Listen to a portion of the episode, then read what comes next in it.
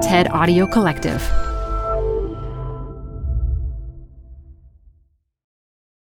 This archival episode of Design Matters originally dropped in December of 2022.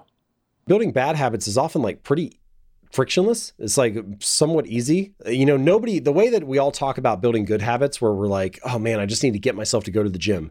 Nobody says that about like eating donuts. Nobody says, oh man, if I could just get myself to eat a, more donuts. You know, like we don't talk about it that way. From the TED Audio Collective, this is Design Matters with Debbie Millman. For 18 years, Debbie Millman has been talking with designers and other creative people about what they do, how they got to be who they are, and what they're thinking about and working on.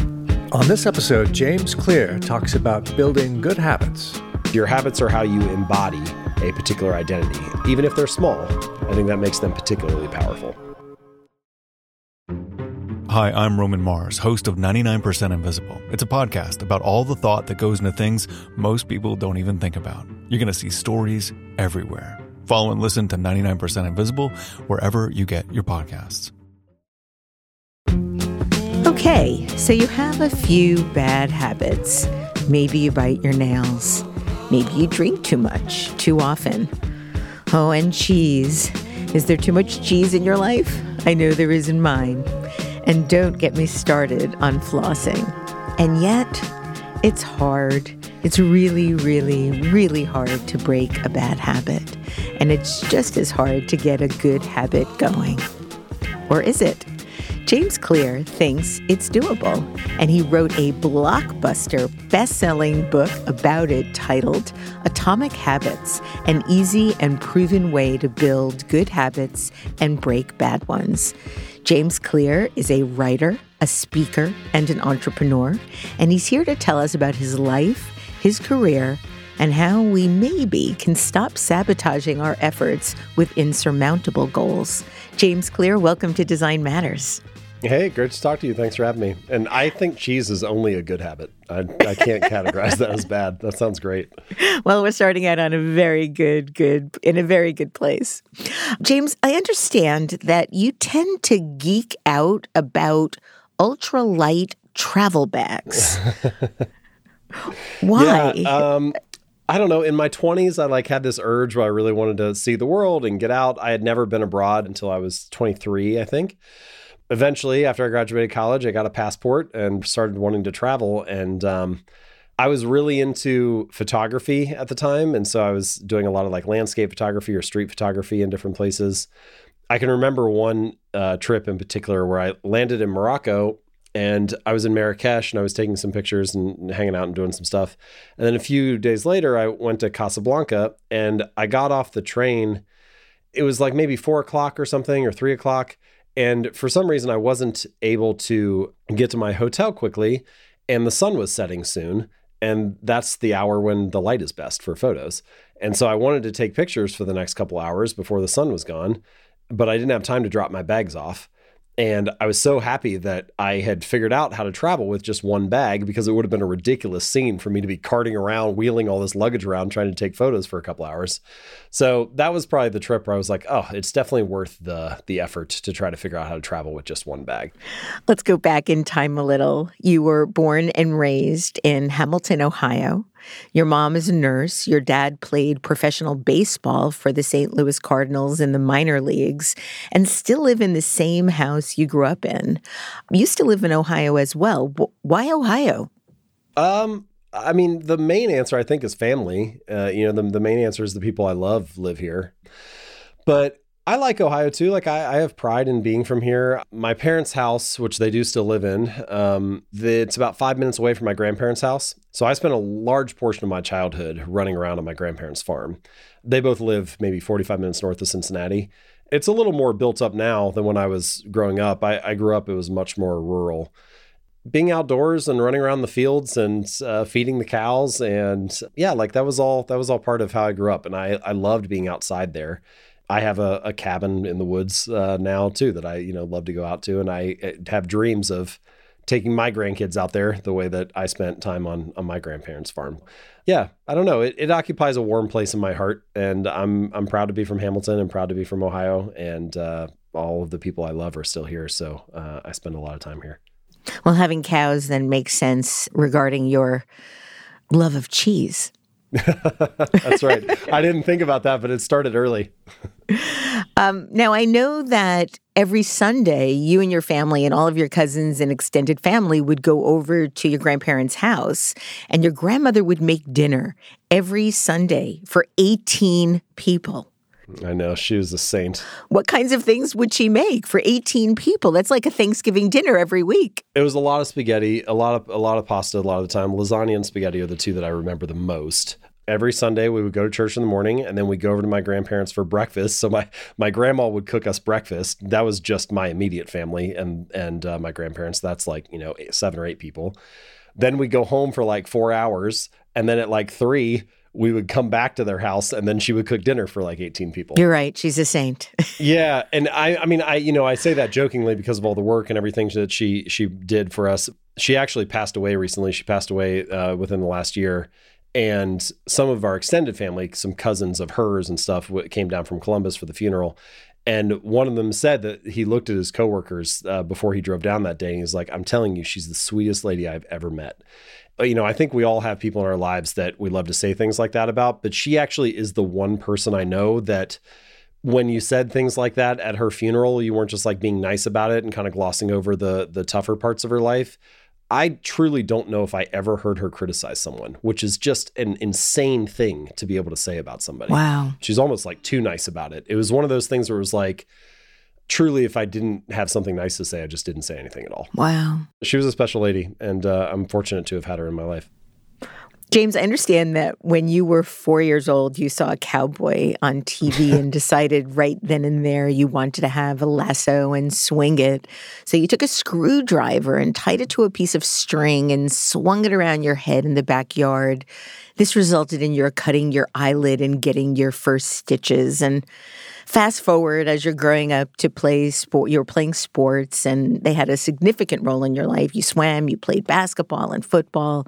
But because you were always getting hit in football, you switched to baseball. And I was wondering, especially as we'll go into what happened in, in high school while you were playing sports, I'm wondering, are you accident prone? Uh, yeah, you know, it's funny. I don't think of myself as being like super reckless or anything, but I don't know. I have I have a lot of uh, experiences with stitches. Um, yeah, I don't know. I just wanted to make a lasso, and I thought I'll tie this screwdriver on the string. That'll do the trick. And uh, my mom was in the kitchen and looked out the window and saw me just whirling this around my head. Um, I was really lucky though, and actually, that's kind of a theme throughout many of the injuries that I had. Is that uh, it was bad, but it could have been a lot worse. Mm. Um, I cut my eyelid, but not my eye, and uh, I ended up getting stitches on on my eyelid and kind of sewing that back together. And then later, I, you know, I've, I've had stitches all over the place. I cut my knee open diving on a broken swing set. And, um, you know, then of course I had my injuries in high school. I had a set of blinds fall on my head one time. I ended up getting like 20 staples across my head for that. So, oh my God. I don't know. I don't, I really don't identify as someone who's accident prone, but that probably sounds ridiculous to anybody listening to, to me list all these off right now. Well, it's interesting because all of your accidents really have something to do with being sports minded or athletic. I, I am actually accident prone, but I'm the kind of person that trips over nothing, falls over a step, uh, bangs into a wall or a door. I mean, all of my stitches, and I have a bunch, are all self inflicted wounds that I, I encountered by being clumsy. I I think the way that I would des- describe it for me is I'm very hard on things. Uh, my mm. wife is hmm. constantly complaining about that. I'm like, banging doors, plopping onto couches, cracking, you know, frames of things. Like I just like am always always very hard on things. I don't buy nice cars for myself because I know that I'm just going to Same, exactly. I need something that I can be rough with. I guess I am that way with my body occasionally too. yeah, I am the same way. I my wife has a gorgeous car. I will not even try to drive it. I insisted on getting a Jeep. yeah. There you go. That seems right. So let's talk about what happened in high school because I do think it is a really defining moment in how you became who you are. Like your dad, you wanted to play professional baseball. On the last day of your sophomore year of high school, while playing with your classmates, you were hit in the face, right between the eyes, with a flying baseball bat that slipped out of the hands of one of your uh, team members and rotated through the air, sort of like a helicopter, into your face. The hit broke your nose and your ethmoid bone, which is the bone behind your nose, deep inside your skull. It shattered both your eye sockets.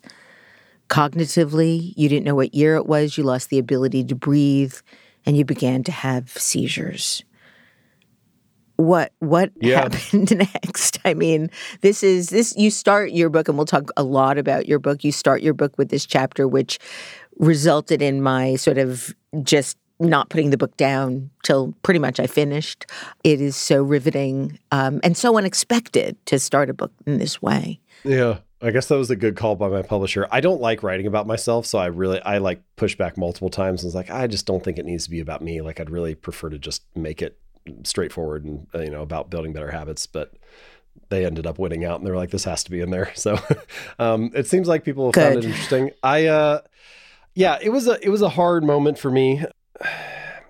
I don't know. It's it's strange to think about in retrospect. It's hard to fully parse the experience. I was obviously very out of it for a while.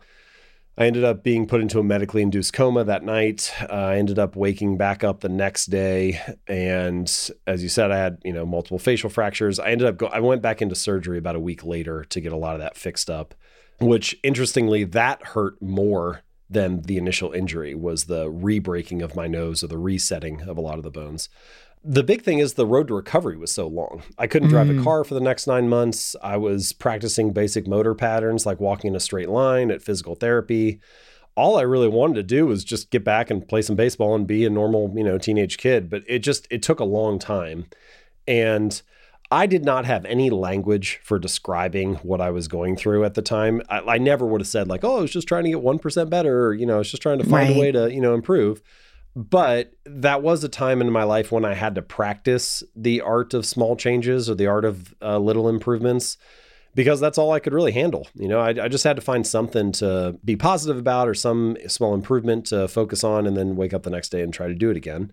And eventually, you know, I was able to make my way back.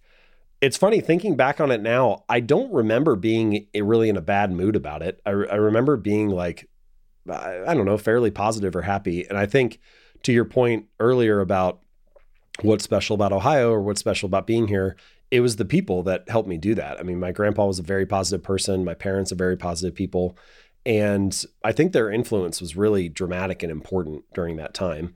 And even though my physical progress was slow, mentally, you know, I I stayed in a I had a good attitude and I felt pretty good throughout the process. And it was it was a long road back, but um, I don't look back on it like begrudgingly.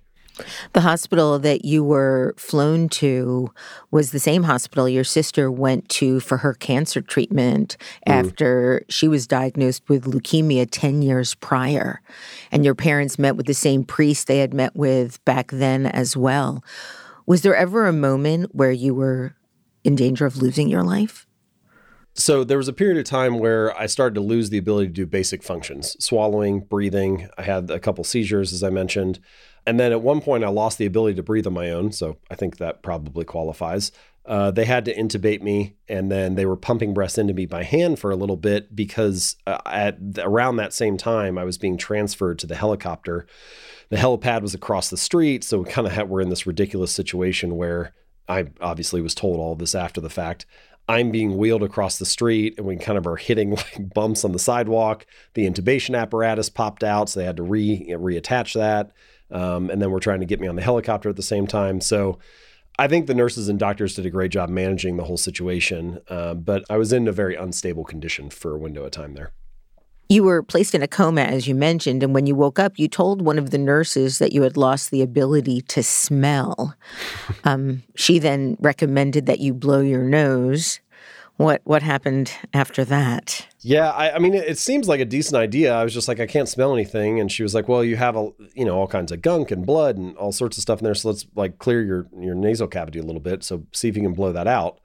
Which it didn't hurt that bad, even though my nose was broken. But when I blew, I forced air through the cracks in my shattered eye socket, and so then my left eye bulged out of the socket. It was kind of like halfway out So it just, you know, the situation just became more complicated.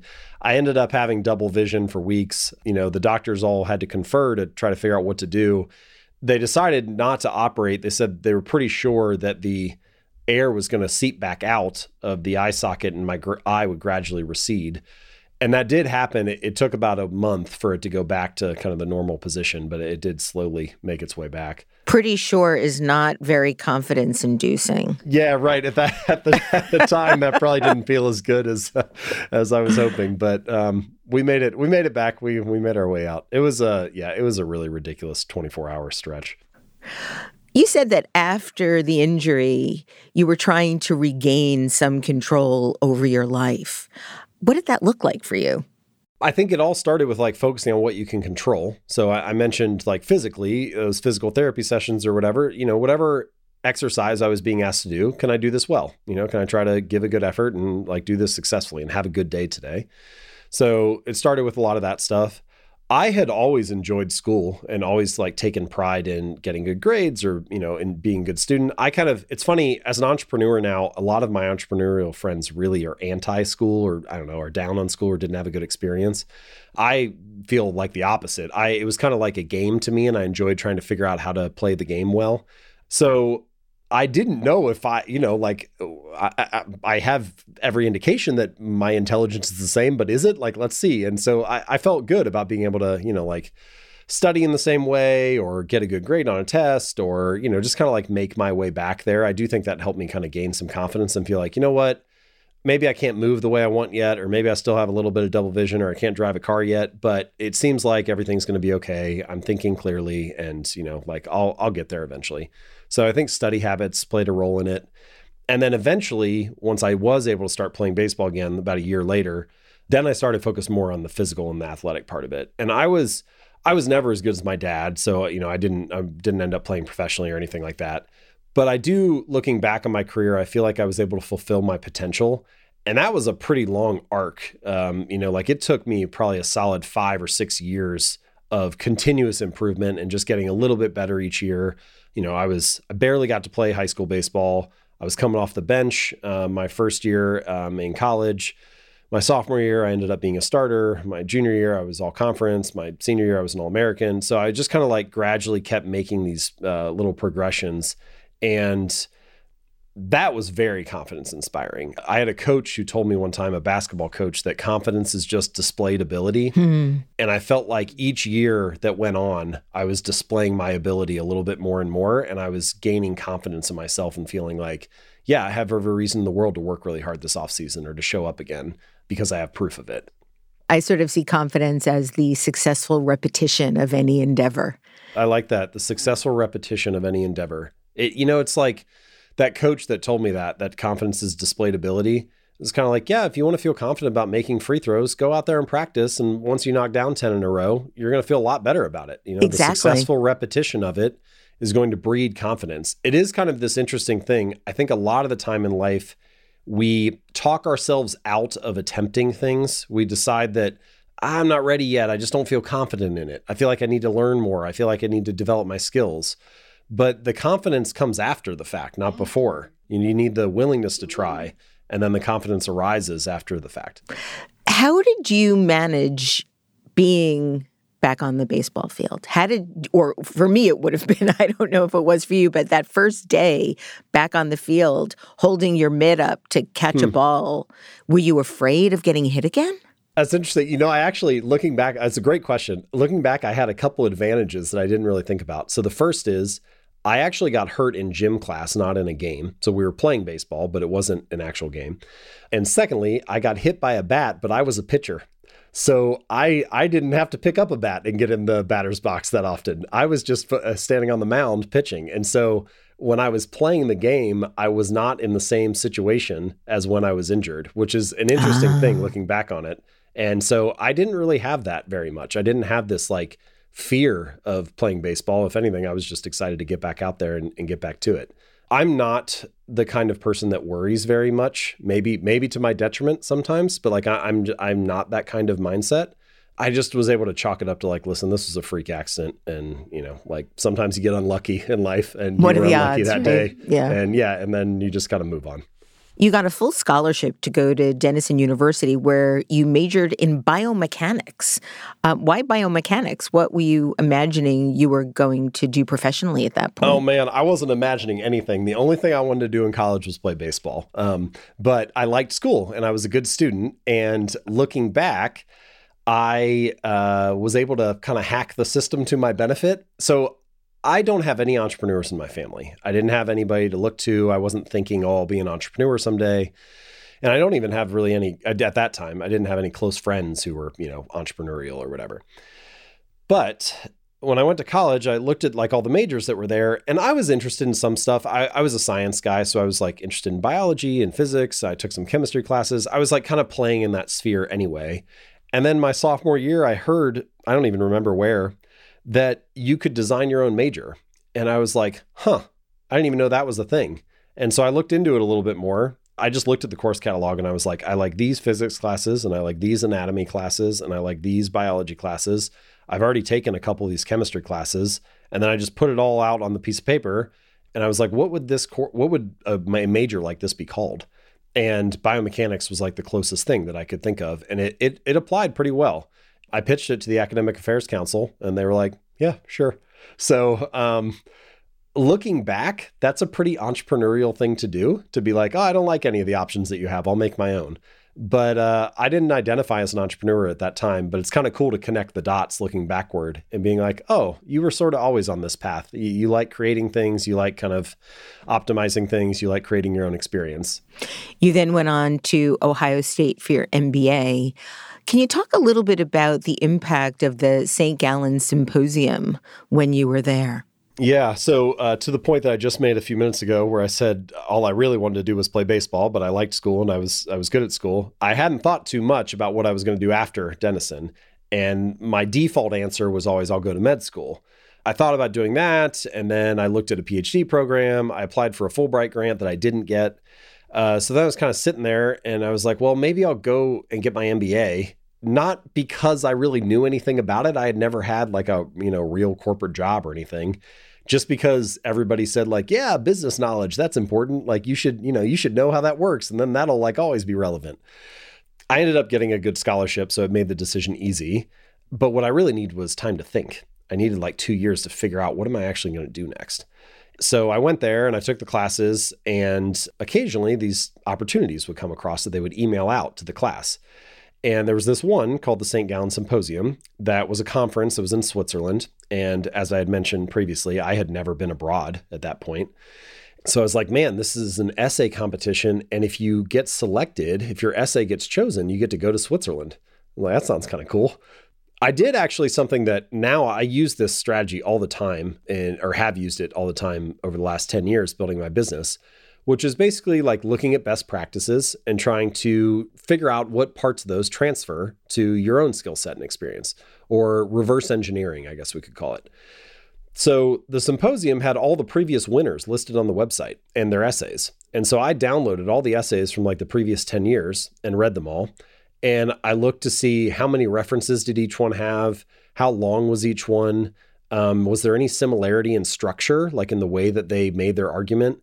And I did actually end up finding some like common themes that it, it appeared the selection committee liked.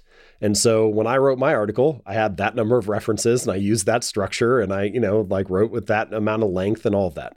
And uh, anyway, long story short, the essay got selected. Ultimately, I actually ended up going two years. So the MBA program was a two year program. And I attended the first year. And then the second year, uh, my essay ended up being selected as the winner and the prize was $10,000. That was more money than I had ever made before. So I, you know, I was getting ready to graduate and suddenly I had $10,000 in the bank account and I was like, you know what? Maybe I'll try to give it a go and try to like make my own thing. Maybe I'll try to to start a, a business.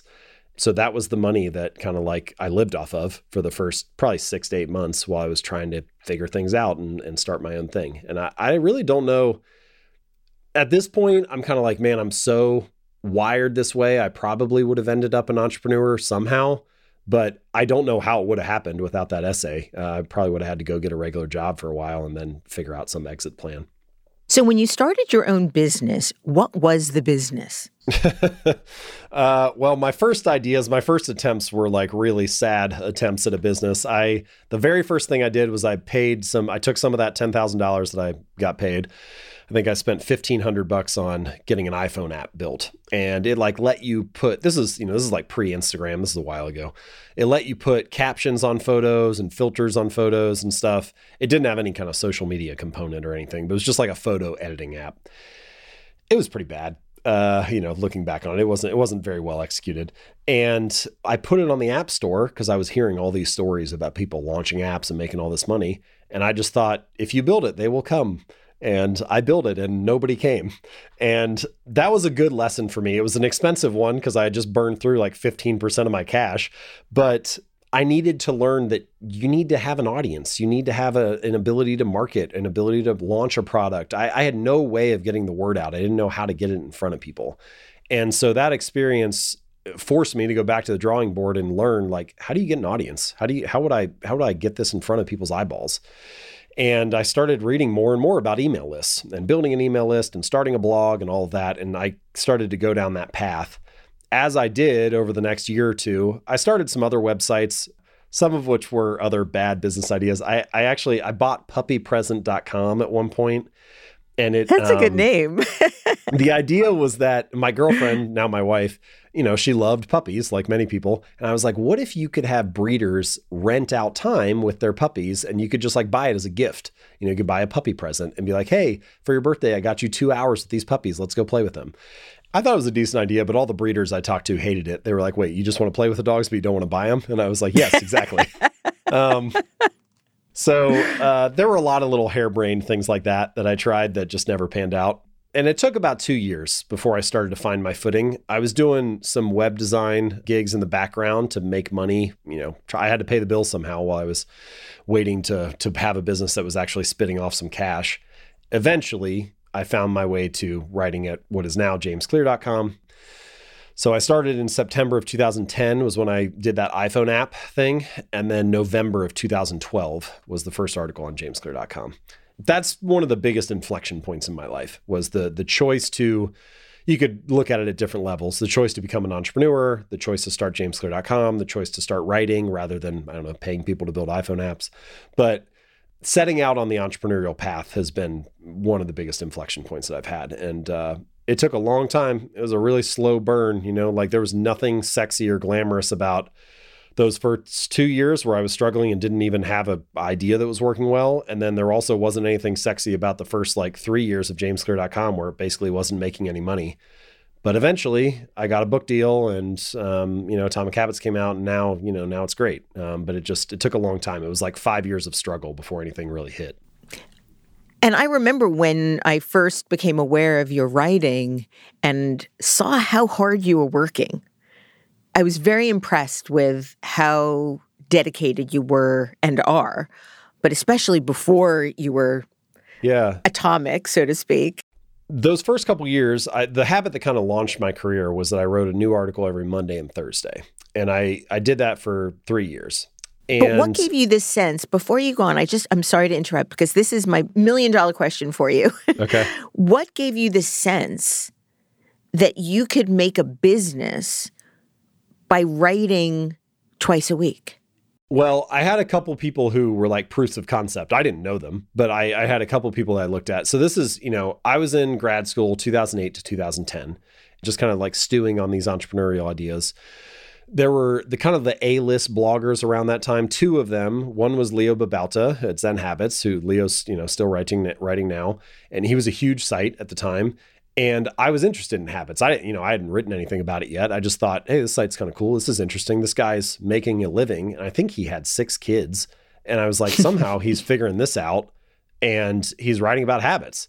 I was like, I don't have any kids. I just, it's just me. Like I barely have a bedroom, you know, like I can probably, I can probably figure out how to, how to do one sixth of this. Um, so, uh, Leo was definitely an early inspiration. And then Chris Guillebeau was also writing, and Chris is you know still doing his thing now too.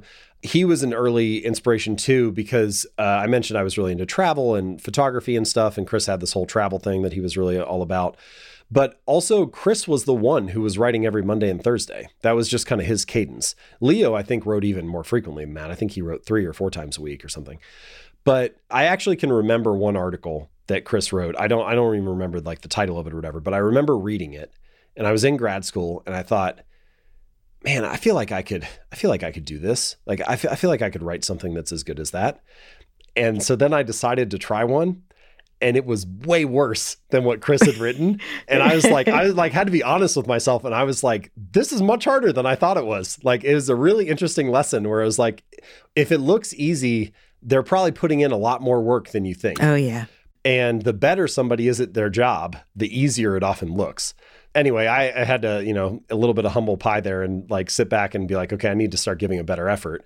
But when I settled on that Monday, Thursday schedule, I did it partially because it felt like this is a cadence that I can actually stick to. You know, like this is something I could actually, I can't do five days a week. I, you know, I might not even be able to do three days a week, but I think I could do two. I know people like Maria Popova just astonish me that she can oh. do it every single day. yeah, it's absurd. Her output for, I think she, yeah, I, I saw somewhere on her site, she said she's published, it, it was something, it seemed impossible. It was like 60 million words or something. I was like, how is that even?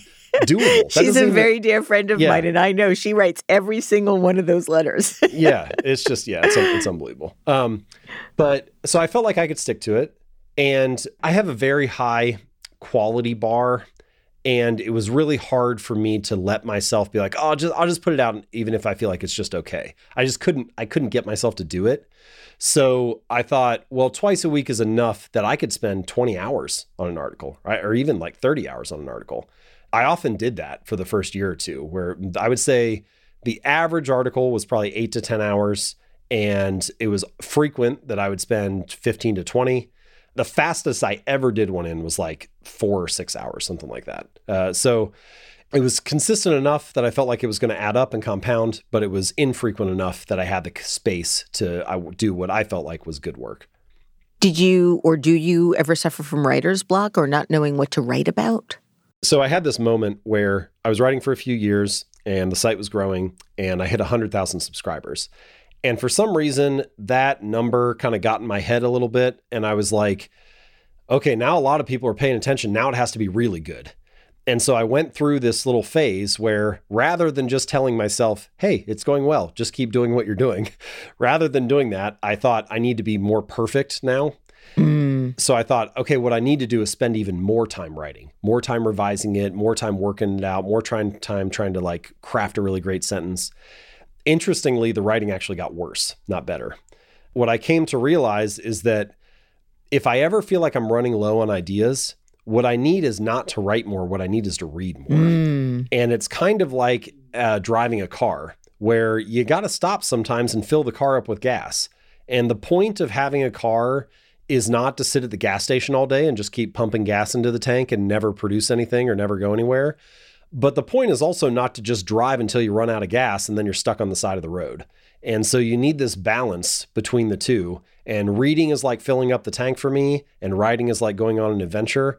And they both feed each other. And I, I need both of them. And when I'm really on is usually when I'm reading something really great. It's like so good. I can like barely make it through a page or two without taking a bazillion notes. And then I'm like, ah, I got to put this book down and just write about this right now. And then, you know, the ideas kind of like take off on the page. So reading and writing are much more intertwined than I think I initially realized. And almost all of my good ideas are downstream from something great that I read. This show is sponsored by BetterHelp. Around New Year's, we get obsessed with how to change ourselves instead of just expanding on what we are already doing right. Maybe you finally organized one part of your space and now you want to tackle another. Or maybe now that you're taking your supplements every morning, you want to actually start eating breakfast too. Therapy helps you find your strengths so you can ditch the extreme resolutions and make the changes that really stick. If you're thinking of starting therapy, Give BetterHelp a try. It's entirely online, designed to be convenient, flexible, and suited to your schedule. Celebrate the progress you've already made. Visit betterhelp.com slash design today to get 10% off your first month. That's betterhelp dot slash design matters. I love art. I love looking at art, collecting art, and showing it off in my home. And FrameBridge helps me affordably custom frame all my art. FrameBridge has a curated selection of frame styles and design experts to make it fun and easy to choose the perfect frame for every piece. Their pricing is fair and transparent and is based upon the size of your piece, so you know exactly what you'll pay up front. Ordering online is simple and convenient. You can choose to upload a digital photo for them to print and frame, or you can mail your piece with a secure prepaid packaging provided by FrameBridge. And if you prefer to buy your frames in person, you can. FrameBridge has stores in New York City, Boston, Philadelphia, DC, Maryland, Virginia, Chicago, and Atlanta. Visit a store and you can get one on one expert design advice and see their collection of frame styles in person. Visit framebridge.com or a retail store to custom frame just about anything. You've said that everything you write about is mostly a reminder to yourself of what you should be doing.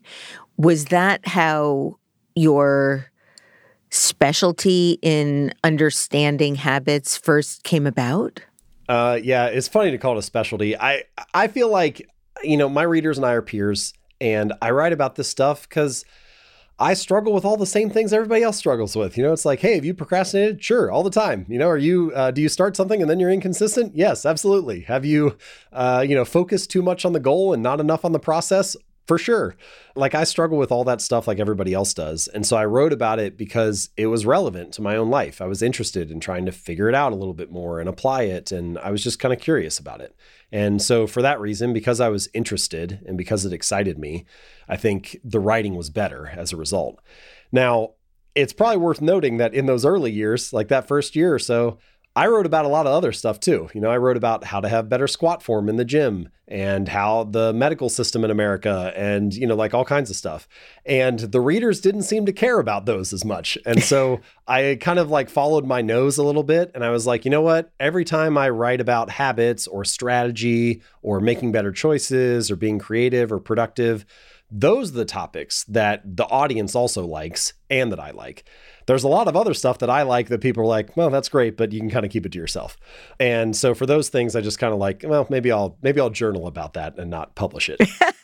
so I gradually kind of found my footing in my area of expertise or specialty, as you say, and it was it was mostly just like trial and error, but all the time, whatever I was writing about it, I tried to make it something that I was excited about or that I was interested in personally. I think that's what makes it so interesting. I work with a woman that helps me with my research. Um, her name is Emily Weiland, and she didn't know about you before I started working on the show.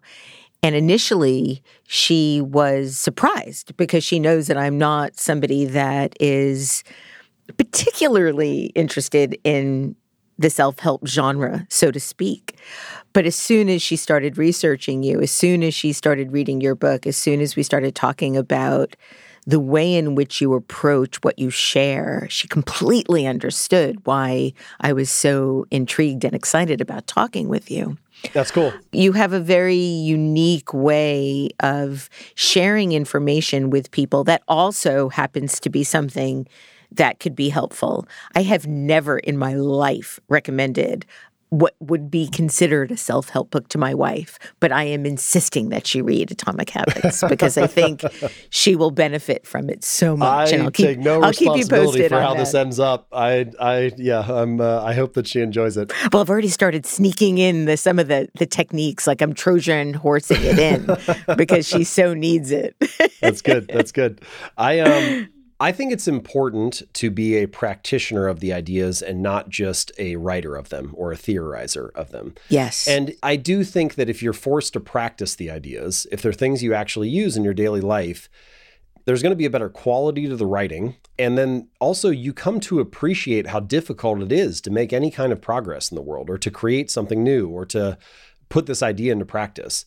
I think because I have struggled with all of these common habit pitfalls like everybody else has had, I think I am in a better position to say something compelling about it because it's like, yeah, I like I know what this is like, you know, I've I've struggled through all this too. It also gives me more confidence in the ideas if I can be like, yes, I've actually used them. And I'm not saying it's going to be a perfect fit for everybody. And I don't think it's going to work in all scenarios, but I know that it worked in this scenario. And so I feel better about sharing it. My kind of approach now is that I don't, there is no one way to build better habits. There's no like single strategy to follow. But there are a lot of tools that you can use. And my job is to kind of lay all the tools out on the table and say, hey, here's a wrench and here's a hammer and here's a screwdriver. And your job is to say, you know what? I think for my life or for my situation, the wrench feels like the right fit, or the hammer might be better uh, for this particular experience or this particular situation. And I think if I can do that well, if I can lay all the tools out and give everybody a full toolkit to work with, we're all in a better position to make some of these changes. Doesn't mean that it's going to be easy all the time or that even that it's going to work all the time, but I feel like I have a better appreciation for having a big suite of tools uh, because I've had to practice it. Well, a lot of people agree. In 2018, you brought your book, Atomic Habits An Easy and Proven Way to Build Good Habits and Break Bad Ones, into the world. In the years since the book was published, you have sold over 9 million copies worldwide. You've been on the New York Times bestseller list. I looked it up this week for 154 weeks. 154 weeks, listeners. It's your book has been translated into over 50 languages. Your newsletter is sent out every week to more than 2 million subscribers. And you also travel all over the world with your super sleek bags, giving inspiring speeches. Congratulations, James. Thank you. Yeah, it's been a wild ride, you know, and I, I, don't think it's reasonable for any author to expect those kind of outcomes. It just struck a chord, um, and I've been very fortunate. But uh, yeah, I don't really know what else to say other than I'm glad that people are finding it useful. I, I think ultimately the only way a book can grow like that is if it's word of mouth. You know, it's far outpaced my ability to sell it or to tell people about it. And what I tell myself when I go to sleep at night is people are finding this useful. You know, like it, it's growing because people are telling other people about it. And the only reason they're telling people about it is because they find it helpful themselves. And that certainly feels good. It feels it feels gratifying. And uh, I habits have been written about for a long time. You know, they've been around long before I was here, and people will be writing about it long after I'm gone. And I am just adding a very small piece to the collective knowledge of humanity on the topic. You know, I'm not really saying much that's very new. My hope is just that maybe when you read it, you're like, you know, I never quite heard it put that way before, or maybe this gives me like a little bit different line of attack than I had previously and perhaps that like unlocks you know an opportunity for you that maybe wasn't there before and um, yeah i'm just i'm really grateful to all the readers yeah, I'm only going to push back a little bit here, James, because I do think what you're writing about is new in that it's your perspective, which hmm. is doesn't have any shame attached to it. There's no berating. It's just very straightforward, very relatable, and really, really helpful. So let's talk a little bit about habits. Um, I have two fairly basic questions for my listeners that may have not read your book, maybe the two or three people out there in the world, or your website. So I, I just two easy questions that I think will help frame the rest of my questions. First, what is a habit? Well, if you talk to an academic or a researcher, they're going to say something like a habit is a automatic or mindless behavior that, you know, you do without even really thinking about it. So, brushing your teeth or tying your shoes or every time you pick up a pair of barbecue tongs, you tap them together twice, you know, like uh, stuff that you don't even really think about that much. I think there's another definition, another way to describe a habit, which is it's a behavior that's tied to a particular context. So, you can never have a human outside of an environment where you're going to live your whole life in some some type of environment and your behaviors are often linked to that environment so like your couch at 7 p.m. is linked to the habit of watching Netflix, for example, mm-hmm. or your kitchen table at 7 a.m. is linked to the habit of drinking tea and journaling. And I think that reveals something important about habits, which is the environment plays a pretty big role in how they're shaped and how they're triggered and so on. I think the the strict academic answer is it's a pretty mindless automatic routine or behavior that's not how we usually talk about it in daily conversation. Like if I were to ask you, what are some habits you want to build? You might say writing every day or going to the gym four days a week. And writing is never going to be mindless the way that like brushing your teeth might be. But I know what you mean when you say it. You mean I want it to be this regular practice, this ritual, and so on. So it kind of depends on how academic we want to get about the definition. But I think we could just say most of us know what we mean when we say a habit. We mean something I do regularly, something I do frequently, something I do consistently. So, my second basic question is what do we get wrong about habits? It's a good question. I'm not sure that I think different people get different things wrong. So I don't know that there is one single answer. Um, there are some common pitfalls that you see people fall into a lot. Like one common pitfall is biting off more than you can chew or starting too big. I mean, this happens to everybody. It's happened to me a bazillion times you get excited you get especially if you're an ambitious person you start thinking about the changes you want to make and then you're like oh you know like let me find the perfect workout program and it's like an hour long and you're going to do it 5 days a week and instead it might be more useful just to develop the habit of going to the gym for 5 minutes like 4 days a week. Just become the kind of person who masters the art of showing up. But we often resist that type of small action because it feels like well this isn't enough to get me the results that I want. So that's probably not even worth it but there are levels to this whole thing. And if you can master the art of showing up, then you're in a position to optimize, to improve, to advance. So that's kind of a big part of my philosophy um, is make it easy to show up. The other common uh, maybe pitfall or mistake, the things that people get wrong about it, I think one thing that we get wrong is we don't look at our bad habits enough. We don't think about what they can teach us for building good habits. So let me give you an example most behaviors in life produce multiple outcomes across time. So, broadly speaking, there's an immediate outcome and there's an ultimate outcome. For bad habits, the immediate outcome is often pretty favorable. You know, like it's enjoyable. To, to, the immediate outcome of eating a donut is great. It's sweet, it's sugary, it's tasty, it's enjoyable. It's only like if you keep eating donuts for a year or two that you get kind of unfavorable outcomes, right? Or smoking is the classic bad habit example. Well, the immediate outcome of smoking might be that you get to socialize with friends outside the office, or you reduce stress on the way home from work. So the immediate outcome might be favorable. It's only the ultimate outcome five or 10 years later that's unfavorable. But building bad habits is often like pretty frictionless. It's like somewhat easy. You know, nobody, the way that we all talk about building good habits, where we're like, oh man, I just need to get myself to go to the gym. Nobody says that about like eating donuts. Nobody says, "Oh man, if I could just get myself to eat a, more donuts." You know, like we don't talk about it that way. And I think there's a lesson baked in there. Why is that? If we can start to look and maybe unravel our bad habits a little bit more, we notice there are behaviors that are often really convenient. There are behaviors that are often immediately rewarding. There are behaviors that are often obvious and occupy space in our environments, in the rooms and, and buildings that we work in all the time. And you can copy and paste those lessons onto building good habits. You can try to find ways to make your good habits immediately rewarding. You can try to make them more visible in uh, the environment. You can try to find ways to um, make those frictionless and convenient. And the more that you do those things, the more you're kind of putting those same forces to work for you rather than against you. One of the things that I was really struck by was just in my own sort of environment and online and in advertisements, you know, you hear things like be healthy for 30 days and then, or do this thing for 21 days and then. And you said the honest answer to how long it takes to build a habit is forever. And I'm wondering why you think it's forever. Well, what I'm trying to get at there is a habit is not a finish line to be crossed. You know, it's this lifestyle to be lived. And it's not like, hey, just do this for 30 days and then you'll be a healthy person or just do this for 60 days and then you will be productive. You don't have to worry about it anymore. What I'm really getting at when I say like the true amount of time it takes to build a habit is forever is you're looking for a sustainable change, a non threatening change. You're looking to integrate it into your new lifestyle, kind of build this new normal.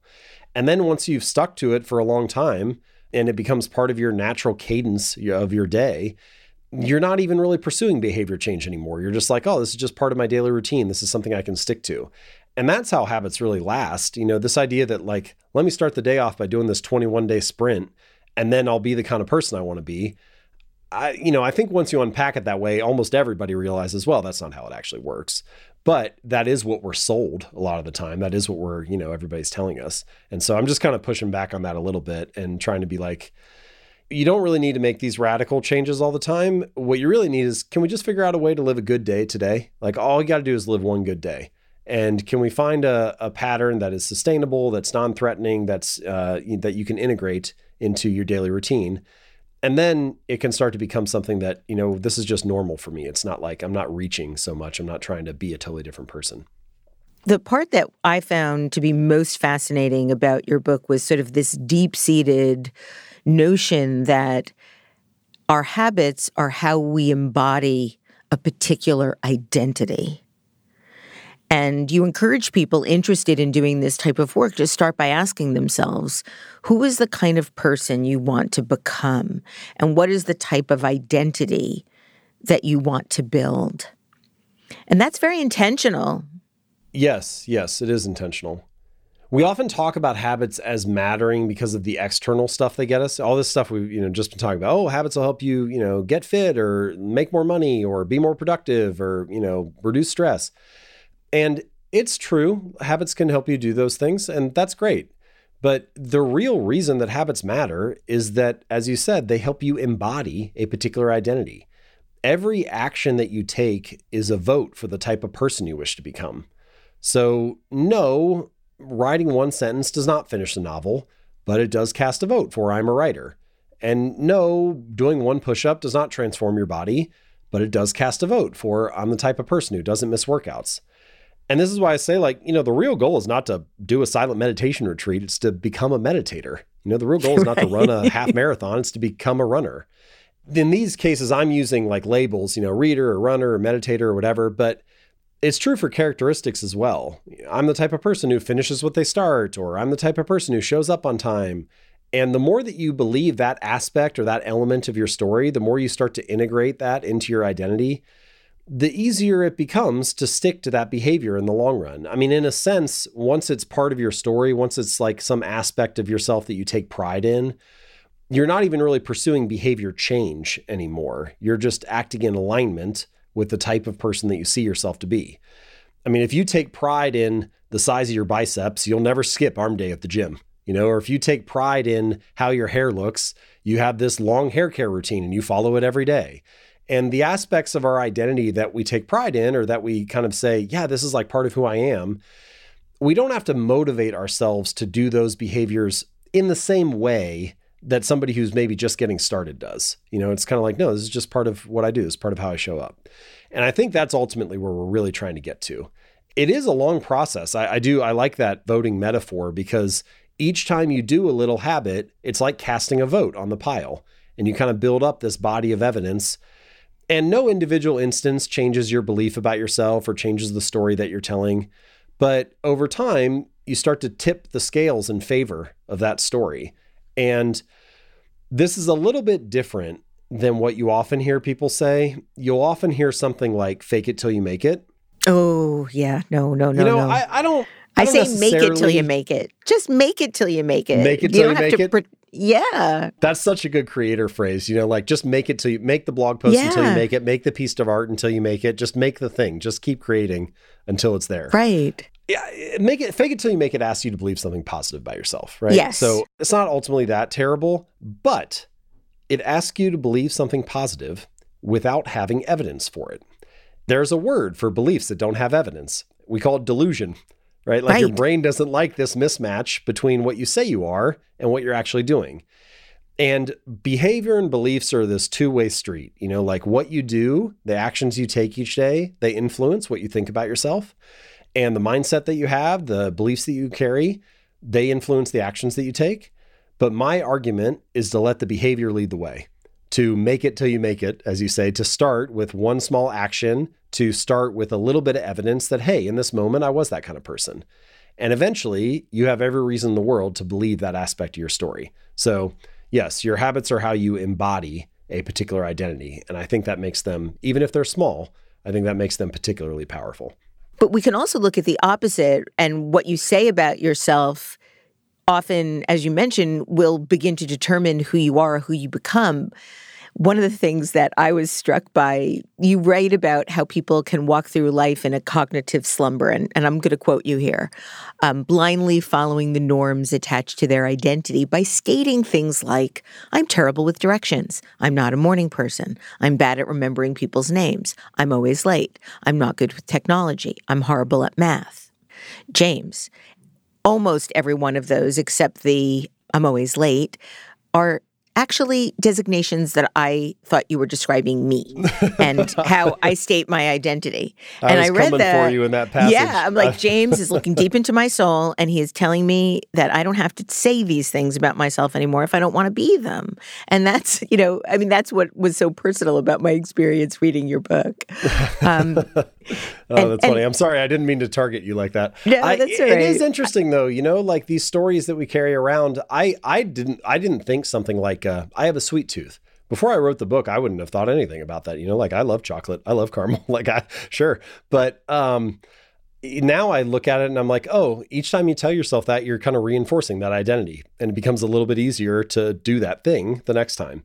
And you know, I am not uh, kind of an extreme sort of personality in the sense. I, I don't think that means, hey, you should never eat chocolate, or you know, like you're never gonna forget somebody's name again, or whatever. Like, I, you know, all that stuff's gonna happen. This is just life. But I do think that it's worth asking yourself questions like, given the reality of the situation, without ignoring the facts and without ignoring the reality of what needs to be done, what's the most empowering version of a story that I could tell myself? What's the most useful version of a story that I could tell myself? Because if you're not ignoring reality, there's no sense in telling yourself a less useful version. There's no sense in Right. telling yourself a least the least empowering version. But we often do that. I heard about this interesting exercise one time where they said, you know, take two sheets of paper. On the first sheet, you're going to write the story of your last year or pick whatever time frame you want, your last 10 years. And the only rule for this little game is that you're not allowed to say anything that isn't true. So it has to be factually true. But the first page, you're going to write the story of your last 10 years, and you're only going to write it in like the least favorable way possible. And then the second page, you're going to write the story of your last 10 years, and you're going to write it in the most favorable way possible. It's interesting because you're going to sit there with these two pieces of paper, and there are no lies on either page. Yet, which version of these stories are we telling ourselves each day? It, I don't know if you're not going to ignore reality, if you're still going to say, hey, listen, I'm still going to wrestle with the truth and like I'll still make sure that I, I do what I need to do. I just can't see any sense in telling yourself the story that's on the first page. It doesn't make any sense to do anything other than what's going to make you feel useful, empowered, joyful, happy, fun, excited. Let's tell the version of that story and still do the things we need to do. You know, and sometimes life is hard and you still got to deal with it. But uh, we don't always do that. And I think it, we would probably be in a better place if we tried to do that each day. So I think uh, a really important way of thinking about this then is that habits matter not because they can get you better results, which they can do, but also because they can change your beliefs about who you are. Yeah. I don't think this is unique necessarily to habits. Like I, I'm not saying other experiences in life don't matter or that, you know, a one-off event or something doesn't make a difference. Those things do matter. It's just that over time, your habits are the experiences that get repeated. And so the weight of the story starts to shift in favor of that just because of the frequency of them. Um, and everything else starts to be like, oh, that just happened one time, or this was a blip on the radar, or whatever. And so I think they are unique in their long term ability to shape identity because day after day, week after week, you're getting these little bits of proof that, hey, this is part of my story. One of the most sort of viral aspects of your book is about how important it is to focus on building a system rather than trying to achieve a specific goal or an outcome. And you state that you don't rise to the level of your goals, you fall to the level of your systems. I'm wondering if we can just deconstruct that a little bit for my listeners. What do you mean by a system? So, your goal is your desired outcome. What is your system? Your system is the collection of habits that you follow. And if there is ever a gap between your goal and your system, if there's ever a gap between your desired outcome and your daily habits, your daily habits will always win. You know, almost by definition, your current habits are perfectly designed to deliver your current results. So, whatever system you've been running for the last six months or year or two years, it's carried you almost inevitably to the outcomes that you have right now. In many ways, our results in life are kind of like a lagging measure, or at least to a large degree, they're a lagging measure of the habits that preceded them. So, your bank account is a lagging measure of your financial habits. Your knowledge is a lagging measure of your reading and learning habits. Even like silly stuff like the amount of clutter in your living room is a lagging measure of your cleaning habits. We also badly want better results in life, but the results are not actually the thing that needs to change. You know, it's like fix the inputs and the outputs will fix themselves and this doesn't mean that you know there are many things in life that influence outcomes you know i'm not saying habits are the only thing that matters you've got luck and randomness you have misfortune you know all sorts of things can befall you but by definition luck and randomness are not under your control and your habits are and the only reasonable rational approach in life is to focus on the elements of the situation that are within your control so i think for all of those reasons I encourage people to focus on building a system rather than worrying too much about a goal. And I totally get why this is hard. Some of it, I think, is just a byproduct of the way that both major media and social media works. You're only going to hear about something once it's a result. You know, you're never going to see a story that's like, Lady eats chicken and salad for lunch today. You know, it's only a story once Lady loses 100 pounds yeah. or you're never going to see people, you know, talking about on the news like James Clear writes 500 words today. It's only a story once it's like Atomic Habits is a bestseller. The outcomes of success are highly visible and widely discussed, and the process of success is often invisible and hidden from view. And I think that leads us to overvaluing results and maybe undervaluing the process of the system. And so, all I'm trying to get at with this is a little bit of an encouragement to say, hey, goals are great and success is awesome, but let's maybe put that on the shelf for a minute and spend most of our days focused on what collection of habits am I following? What system am I running? And can I kind of adjust the gears of that machine a little bit and start running a better system? And that'll carry me to a different destination naturally. Um, I want to talk about the brain and habits. You write that the primary reason the brain remembers the past is to better predict what will work in the future. And and this happens in everything. I, I remember years ago I rearranged the furniture in my bedroom and I had been very used to habitually walking into my bedroom in a certain way and going to my night table to find something. And suddenly, in the days after rearranging the furniture, I found myself sort of blindly walking in the wrong direction because my night table was no longer there. And it struck me how dependent we get on these habits that are unconscious and how much that impacts the way we live our days. And so, how is our brain impacted by our reliance on our habits? Well, it depends on how broad you want to get with this answer or how deep you want to go. Uh, you know, ultimately, every organism needs energy to survive. And anything that you can do to conserve energy or to be more efficient or effective is going to help in the survival of that species. And so your brain is looking to automate things, it's looking to figure out solutions to future problems that it won't have to think as much about. And if it doesn't have to think about that, it can shift its attention and energy to something else. And so habits save you time, they save you effort, they save you energy. And at that very basic biological level, they help you survive.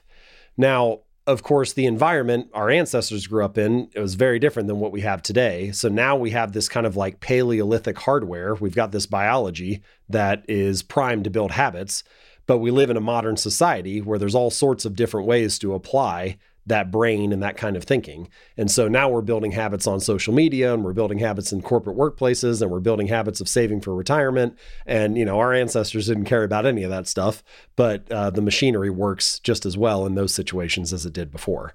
So ultimately, I think habits are from a biological level, they're like an energy saving process. But then in a more like practical, modern uh, way of thinking about it, they're a time saving process and they help you become more effective and efficient in that way because you don't have to spend time thinking about what to do. Well, what's so interesting ab- about this notion of the brain sort of trying to hack these systems for us. A lot of it is done subconsciously. And when that happened in my bedroom with the night table, I began to wonder how many unconscious habits do I just obey because this mm. is the hmm. way I've taught myself to view the world. And that's why this shift in identity was so intriguing to me in mm-hmm. using these hacks to begin to start to rework certain neural pathways in my brain that I might not even be aware is sabotaging my my efforts. That's a fascinating question, and you know, I think a lot of the one, a lot of the habits that are unconscious, you wouldn't want to have to spend any time thinking about. You know, like if you get up in the middle of the night and you just need to walk over to the bathroom, well, you don't want to have to be thinking carefully about how do I turn to get out of bed and how do I put one foot in front of the other and where is the coffee table and how do I walk around it or how do, am I going to stub my toe on the side of the bed? Like all of those non-conscious patterns that we have, they just help you operate through the world. And if you had to actually think about every little thing you were going to do throughout the day, it would you would never be able to do anything. It'd be hard to move even across the room. But there also are all these unconscious thought patterns that we have, these little identities that we carry around with us, these stories that we keep repeating that maybe we don't even know we're, we're telling ourselves or realize. And this is another thing that I say in the book, which is the process of behavior change almost always starts with self awareness because it's really hard to change that story if you don't realize you're telling yourself it every time. Right. And there are different strategies you can use for that. You know, there are some things in the book that are actual like tactics, like the habit scorecard or something like that, where you kind of write all your habits out and analyze them a little bit. That stuff can help. I think also just a process of reflection and review. Whatever cadence makes sense for you, whatever that exact process looks like can be unique to you, but making time to think about how you're spending your time and reflecting on whether that represents the values or the identity that you want to build. It's really hard to self assess stuff without giving yourself time to think. If you're so busy that you don't have any time to sit and relax and maybe stew on it a little bit, it's hard to be self aware of all those little su- uh, subtle stories that we're telling ourselves. In my case, I have a period of reflection review at the end of each week. I do like a really short one each Friday. That one's mostly business related. Uh, you know, it's mostly looking at what did I produce? How much traffic? How many email subscribers? Revenue, expenses? It's just like a spot check for the business for the most part. But then I also have one at the end of each year where I do an annual review. And that's much broader. You know, that's like how many nights did I stay away from home this year while traveling? Was that the right amount? Should that be up or down? Do I need more family time or less? How many workouts did I do this year? Uh, how many on average each month? What were my best lifts throughout the year? How many articles did I write? How many words did I produce this year? Is that what I want to do next year? Or, you know, so you can get the idea. It's customized to you and what you're interested in, but just having those moments of reflection and review, I think help make you more self-aware. And boy, it's really hard to change behavior if you're not aware of it. So that that process is really important for shaping the habits that you want. Yeah, I love that you share those annual reviews with your readers. They're not just for you. You share sort of the good, the bad, and the changeable every year. And and they're really fun to read and it's been fun to see the trajectory since 2018 especially when the book was published. Looking back in on this last 10-year period, what is the biggest thing that you've changed about yourself after learning all you have about habits? Hmm. I'll give you two. So I think there's, uh, I'll give you some, the, what I think is something big that I have changed for myself, which I don't know if it's the biggest, but it's something big. And then I'll also give you one that hasn't changed, which I think is also interesting. So the thing that hasn't changed is working out has been one of the core habits that my life has been built around for the last 10 years. And I, I genuinely mean this. I don't know that I would be an entrepreneur if I didn't have that one habit. I'm not necessarily saying everybody needs to work out like a bodybuilder or anything like that. Like you can decide what it is for you. But I do think we need some habit that we feel like grounds us, that we feel like is time for us, that you can get away from everything. When I'm in the gym, that is the only hour of the day where I'm not like always kind of thinking about the business in the background or thinking about what I need to do or responsibilities or whatever. That's the only time that I have where it's like truly just me. There have been so many days over the last 10 years where I felt like, man, I really blew that day, or we just like didn't get anything effective done, or just haven't made any progress. The book is still a mess, uh, but at least I got a good workout in. So that one has kind of been an anchor point for me. And then I do think something that I've grown with is caring less about what other people think and focusing more on, I guess we could just call it trusting myself more or trusting my instincts more. Some of this is going to be natural. Like you're not going to have much to trust yourself on early in your creative career because you haven't produced much yet. And now I've produced a lot more. So I, I know, kind of have a better taste for what works and what doesn't, or what's good and what isn't. But I do look back and think it's kind of interesting. For the first two years that I published articles on jamesclear.com, I never shared any of them on Facebook because I didn't want anybody who knew me to see it. I didn't want it to like color their thoughts about me. I was like, well, what if they saw my stupid little blog and thought, oh, I'm surprised he's doing that. I thought he was going to be doing something more impressive. Or um, I'm surprised he's spending time on that. Like, I wonder if he has a day job or is this like actually the thing that he's doing is just like writing here? I definitely was like worried about the collective they and what they thought. And looking back now, I'm like, it's kind of silly because if you were to ask me any individual person, you know, like, oh, you worried about what Sarah thinks? I'd be like, well, no, like she probably isn't, you know, judging me like that. Or are you, you know, are you worried about what like Tony is going to say? Like, no, probably not. Like he would probably be cool about it. But collectively, I had this image of like, oh, they will not be impressed by it or they will not think it's good enough. I don't feel that way as much anymore. I think I'm certainly, I'm sure I still fall into that pitfall but I I look back on it now and I hope that I've grown a little bit uh, since then. I think the one thing that helped me get through it and it didn't become uh, an enormous roadblock was that I let that fear or that worry, that concern be the gas pedal and not the brake for my work. Mm. So because I was worried about what people were going to think, what I told myself was not, oh, I shouldn't do this or I'm not good enough or I should just quit what I told myself was now you really got to make sure it's good. You know, like now now let's like get to it, you know, like let's start working. And I think that made me put a better effort in and so the result ended up being great.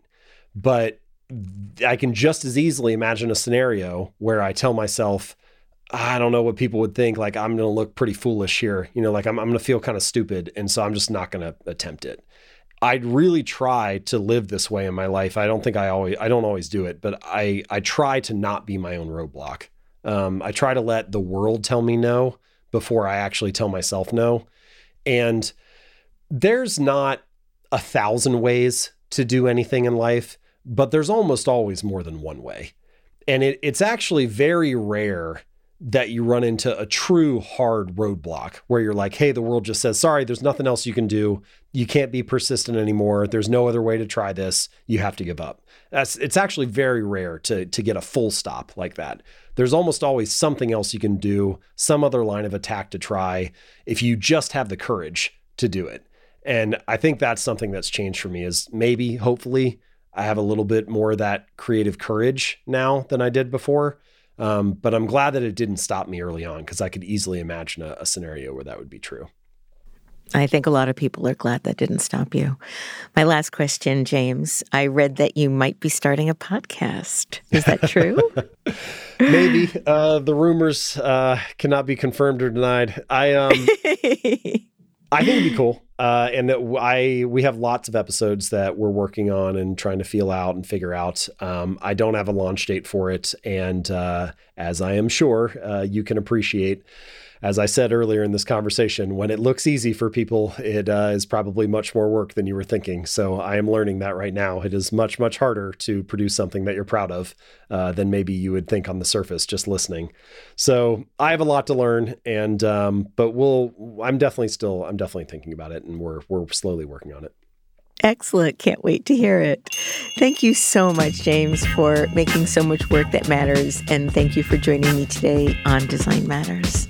Of course. I appreciate the opportunity and uh, love any chance to talk to you. Thanks, Debbie. Thank you. James Clear's book is titled Atomic Habits An Easy and Proven Way to Build Good Habits and break bad ones. You can find out more about James Clear and sign up for his weekly newsletter at jamesclear.com or atomichabits.com. This is the 18th year we've been podcasting Design Matters, and I'd like to thank you for listening. And remember, we can talk about making a difference, we can make a difference, or we can do both. I'm Debbie Millman, and I look forward to talking with you again soon. Design Matters is produced for the TED Audio Collective by Curtis Fox Productions. The interviews are usually recorded at the Masters in Branding program at the School of Visual Arts in New York City, the first and longest running branding program in the world. The editor in chief of Design Matters Media is Emily Weiland.